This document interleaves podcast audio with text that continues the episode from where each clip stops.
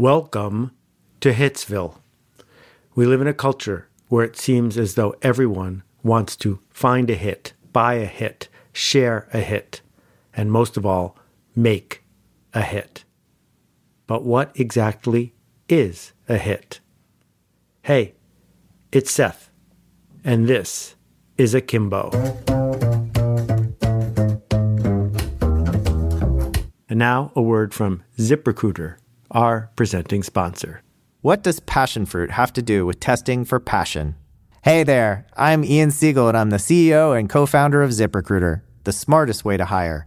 Being an entrepreneur and owning a business has been a dream of mine since I was a kid, and I've learned a lot of interesting things while turning that dream into a reality. Like how passion fruit can help you find passionate employees. More on that later in the show. I founded ZipRecruiter because I knew there was a smarter way for businesses to find talent. Today, companies of all sizes and industries use ZipRecruiter to fill their hiring needs. And if you're hiring now, you can try ZipRecruiter for free at ziprecruiter.com/seth. 80% of employers who post on ZipRecruiter get a quality candidate through the site in just one day. So try it for free at ziprecruiter.com/seth. See you later in the show. Long time ago, a guy named George Zipf decided to count all the words in a bunch of books. Add them all up see which ones showed up the most often. No surprise, the word the shows up the most, followed by of, and then and. You probably could have guessed that.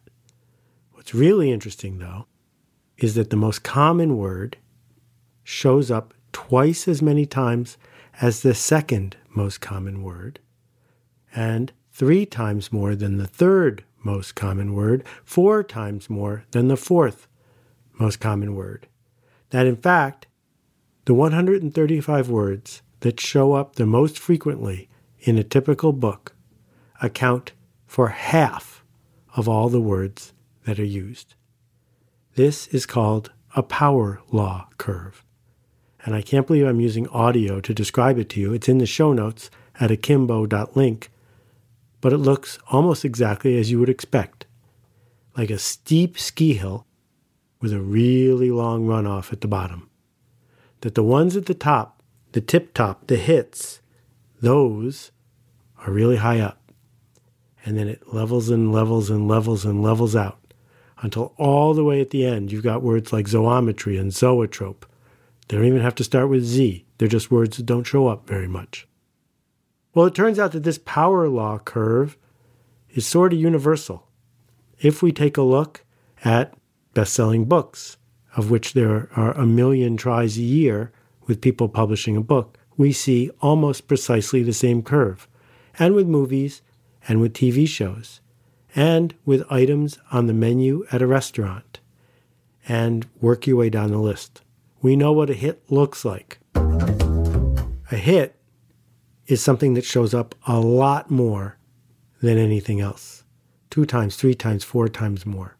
Turns out that when your book is a number one bestseller, you hear from a lot more people than if it's number 10 on the bestseller list. Because the number one book, according to Zipf's law, will sell 10 times as many copies as the number 10 book.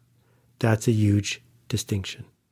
So, to start to understand this, let's compare the Super Bowl with Thanksgiving and beer. The Super Bowl is the most watched TV show in the country and has been for a long time. Why is that? Well, it could be for one of three reasons.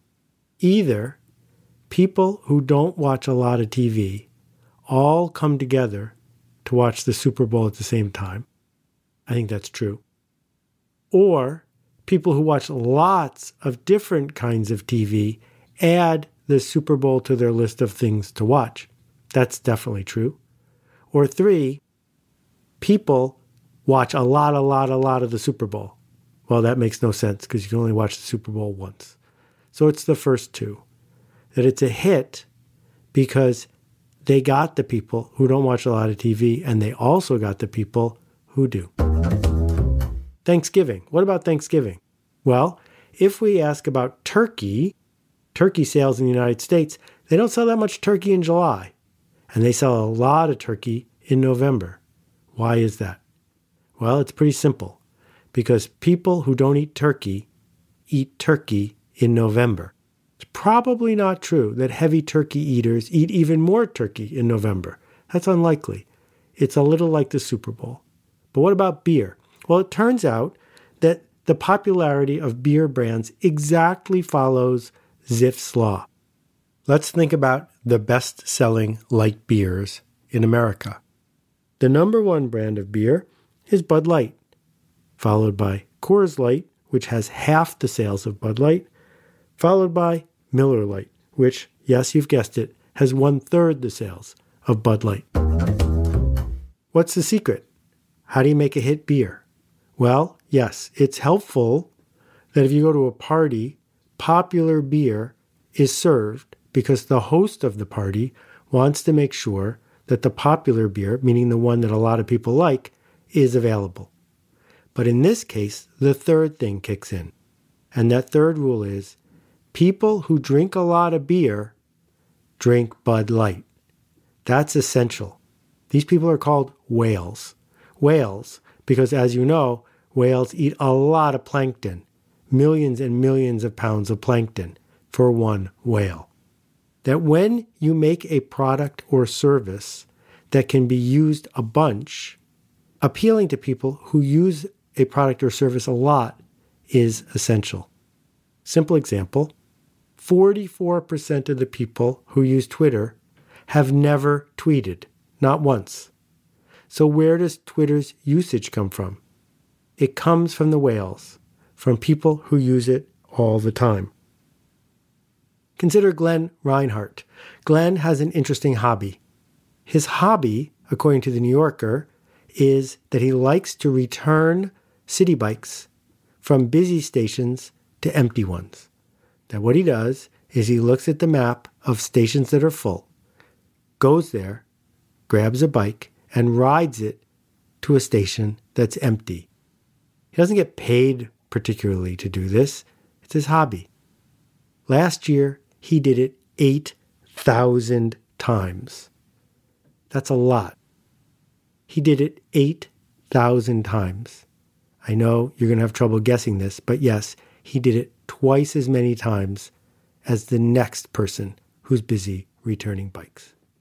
So, what we see is if we want to create a hit, we have to think about these three groups in equal measure. So, if you're an author and you want your book to be a hit, let's say it's the Da Vinci Code, the key to that book, or a book like Eat, Pray, Love, is that the people who bought it at its peak, that's the only book they bought that year. That the average American only buys a book a year. And if you can be the book that the average American buys, you have a hit. So that's what we see often, particularly in the book business, that we're getting the rarest user. But the reason that they're buying it is that everyone else is buying it. That's its appeal. They are buying it because everyone else is. It's popular because it's popular. The second group, the group that reads a bunch of books, they're going to read it also because it's popular, because word of mouth, the circle of people around them, has reinforced that this is the book that everyone is reading. But as we saw earlier in the Super Bowl example, it's unlikely that your book is going to sell more copies because people who buy a lot of books are going to buy more than one copy of your book. That doesn't make any sense. Books are read once and then gone. But if we think about hit radio, that's not how it works.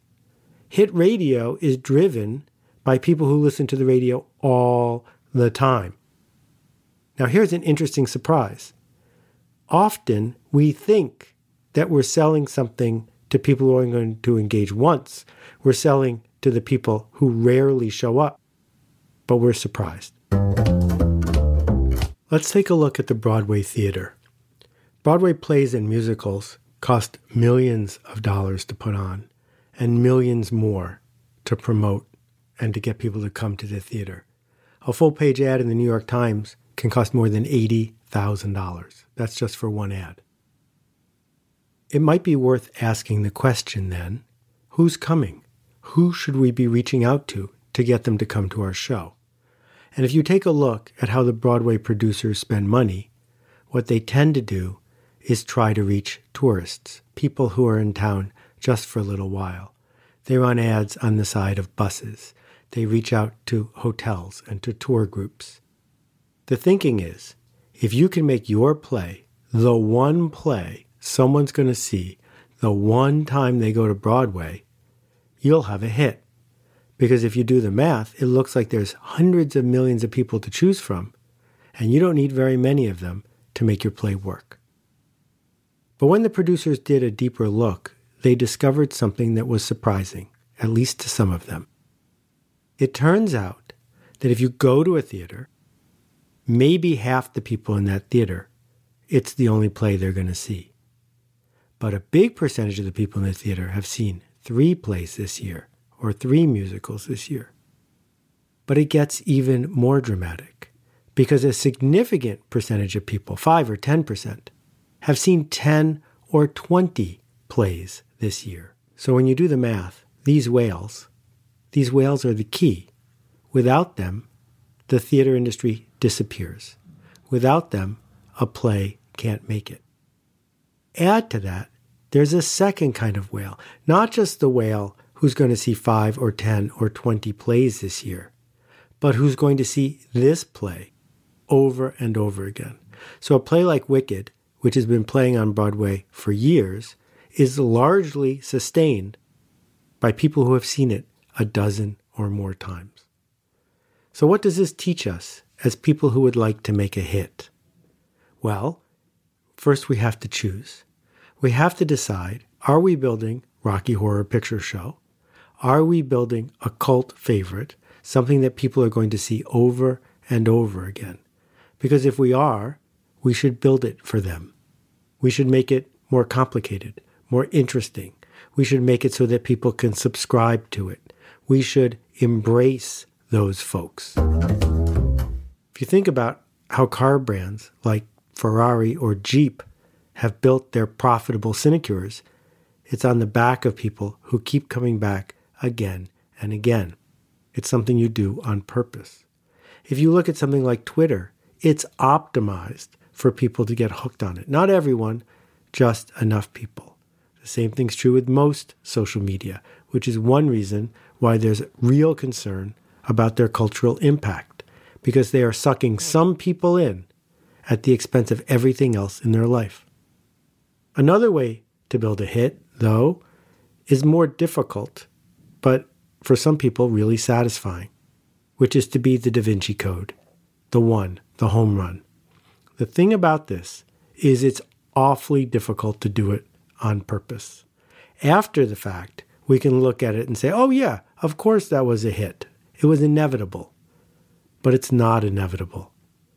Every bestseller in this category is a surprise bestseller. It's a surprise bestseller because starting from scratch, creating Harry Potter, Fifty Shades, figure out which one you want to look at.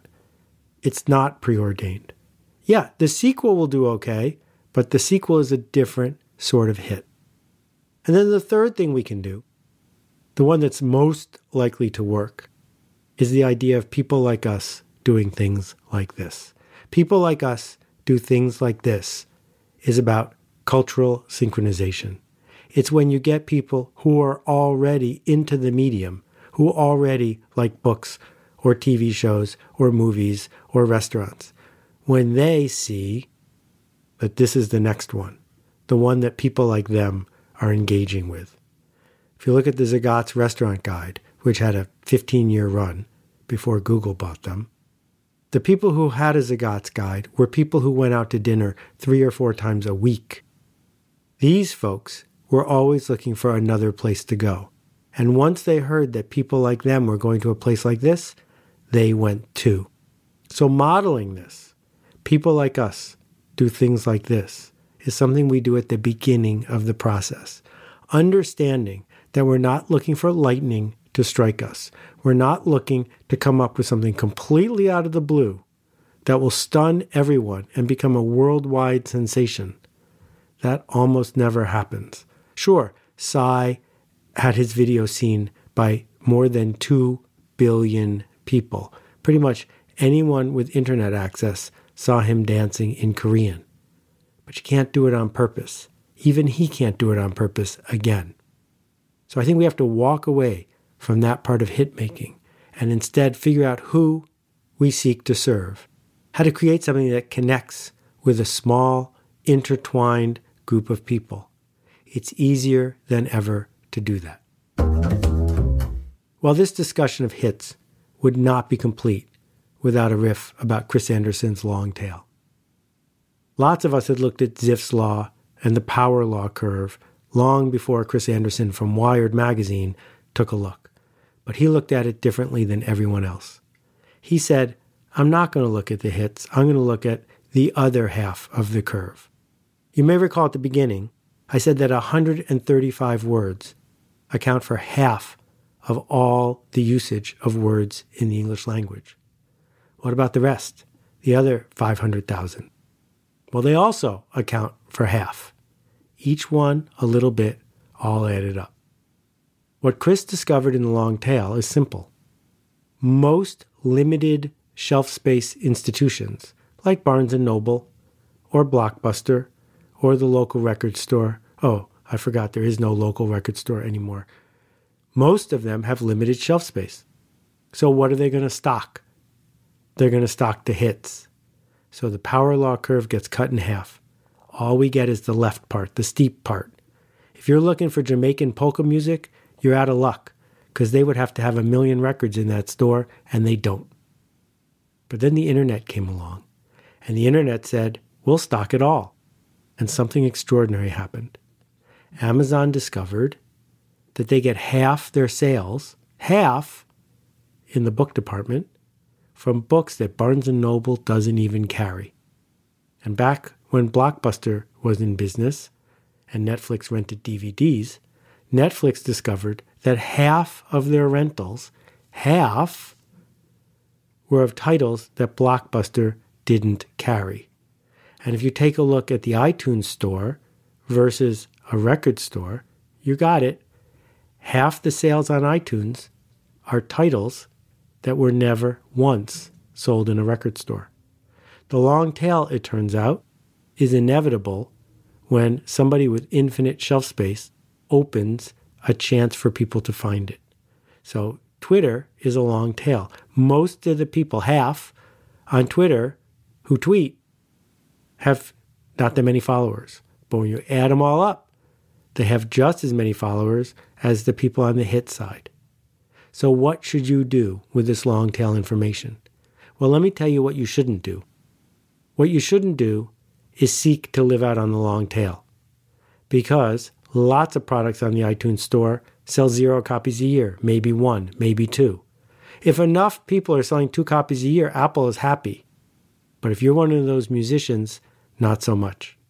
So living on the long tail isn't nearly as lucrative and powerful as owning the long tail, as creating a collection of thousands and thousands of blog posts or millions and millions of SKUs so that people will find one or two or five. You don't care which one because you own the whole thing. So I think in my blog, which has never once, never once had a hit post, none of my 7,000 posts have been the most popular post of the day across the internet. But when you add up 7,000 posts that sit there quietly in a long tail, every day somebody finds one. And the whales show up and they find a lot of them. Also, fine with me. If they want to read it, I'm happy to share it. So, we're left with people like us do things like this. That when you don't have a hit yet, the option feels like, oh, I got to hire a PR firm and hype and spam and promote. But maybe, just maybe, that's not the right answer. Maybe you need to find some whales. Maybe you need to create a cultural construct so that people like us know about something like this. Each of us, more now than ever, is capable of creating a hit. John Hammond and the rest of the gatekeepers don't have the power that they used to have. But making a hit is about more than just doing what the muse tells you to do. It involves thoughtfully analyzing what kind of hit you want to make, who's it for, what's it for, and how are we going to talk about it. Where a creator will get into trouble is being confused about who she's trying to reach. Because if you're seeking the masses, you're going to dumb down your work. You're going to lower the reading level, make it simple or obvious. However, it's not the masses that are looking for what you make. The masses aren't looking for anything. That's why they're the masses. Welcome to Hitsville. A word from our sponsor, ZipRecruiter, and then, after the break, I'll be back to answer your questions about last week's episode. If you want to leave a question about this episode, I hope you will. Visit akimbo.link and press the appropriate button. While you're there, check out the show notes for each one of our episodes. Hi again. This is Ian Siegel, CEO and co founder of ZipRecruiter, the smartest way to hire. At ZipRecruiter, one of the things we figured out early on was having employees who were passionate about the product talking to customers made a big impact on how customers felt about our business. And we had to figure out a way to test for this after we figured it out. So, what we do now is we ask every employee to tell us in the interview process about something they love and to make us love it too. I once had a candidate tell me about grapefruit. If you can get me excited about grapefruit, you can definitely get employers excited about the ZipRecruiter hiring solution. That's how I find passionate people. I hope you found it helpful. Here's something else that may be helpful. If you're hiring, you can try ZipRecruiter for free today. ZipRecruiter posts your job to over 100 of the web's top job boards, so great candidates have a lot of different ways to find your job. To get started, go to ziprecruiter.com/seth. That's ziprecruiter.com/seth. Try it out, see how it feels, and experience how simple hiring can be. Thanks for listening, and see you next time. Hey Seth, it's Maria. Hey Seth, my name's Kyle Gray, and first of all, I love the show. And that completes my question. Hi Seth, this is Paul from Huntington Beach, California. Hi Seth, this is Anupam. Hi, this is Caitlin. Hi Seth, warm greetings from Curacao. Hey Seth. Hey Seth. Hi Seth, and greetings from Lithuania. Hey Seth. Our previous episode was about writer's block, and the irony of the following is not lost on me. It turns out we're not getting a lot of questions from you, and it might be writer's block. So prove me wrong. Send in questions about this episode or previous ones. All you've got to do is visit akimbo.link, A-K-I-M-B-O dot link, and press the appropriate button, and you'll be able to ask your question. And if we can, we'll answer it here on the podcast. Now, on to my favorite question from last time about writer's block and storytelling. I believe that leadership comes from this amazing ability to tell a story and to bring allegory into the equation so that people can see your vision, so that they feel emotionally connected to what you are doing. My question is how do you come up with the different allegories and metaphors that you do to do this thing to be able to connect with people on such an emotional level.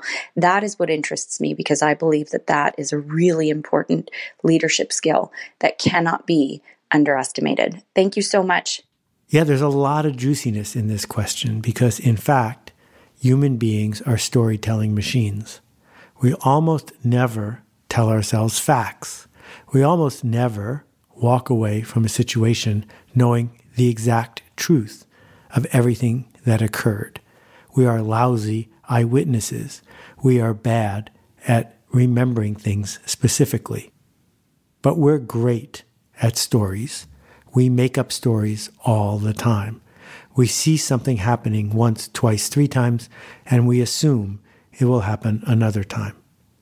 The things that we remember from being three years old, or seven years old, or 12 years old, what we remember are the stories.